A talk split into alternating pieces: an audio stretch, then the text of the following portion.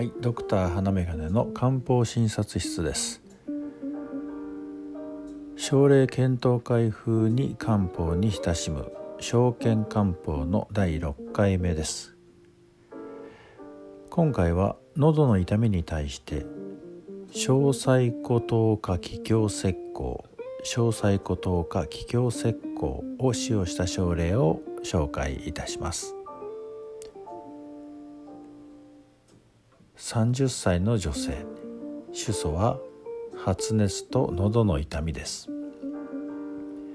約1週間前から風邪気味だなぁと感じていて3日前から発熱と喉の痛みが出現しました。喉が腫れているようで食べ物が飲みに込みにくい状態となりました。口の中にはなんとなく苦みを感じ体もだるくなってきた。ということで来院されました。身長164センチ体重52キロ。体温は38.2度。脈は1分間に102回と速くなっています。扁桃が赤く腫れており表面には海が付着しています。血液検査では白血球が増えているとともに炎症を示す CRP が上昇していました。腹壁の強さは中くらいで左右の肋骨球の下あたりは押さえると苦しみや痛みを訴えました。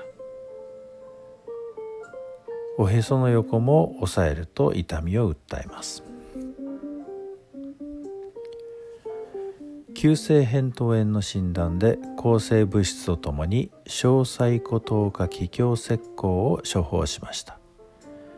翌日には熱が下がり喉の痛みも3日目には消失しました。5日間の服薬で就寝としました。小細骨糖化気胸石膏は小細骨糖という処方に気胸と石膏を加えた処方です。詳細ことだけでも熱を冷ます静熱作用があり胃腸の働きを整え気力を回復させるといった作用があります。これに石膏を加えることによって熱を冷ます。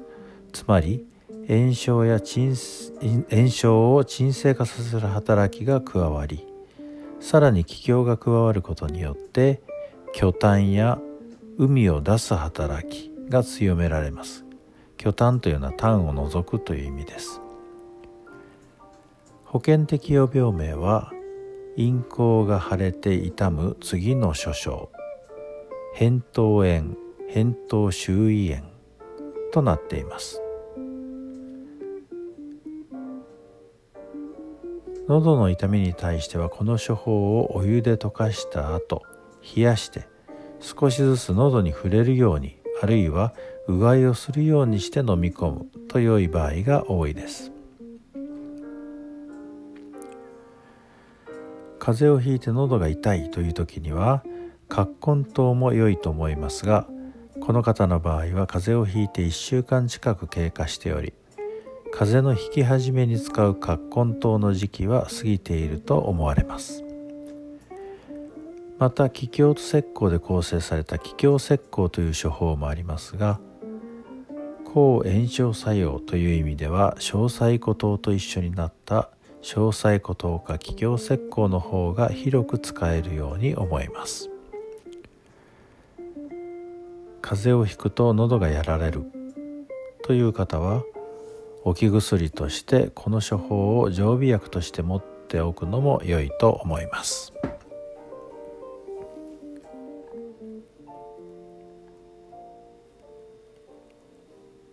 漢方薬のことを一人でも多くの方に知ってもらおうとこの音声配信を行っていますがまだまだ聞いてくださる方は少ないようです。まあだいぶ増えてはきましたが。もし皆さんが知りたいことや疑問に思っていることそういうことがあったらツイッターで「ハッシュタグ花眼鏡」花眼鏡はひらがなですねをつけてつぶやいてみてください。見つけに行って話題として取り上げるかもしれません。よろしくお願いします。さあ今日があなたにとって素敵な一日となりますように。ではまた。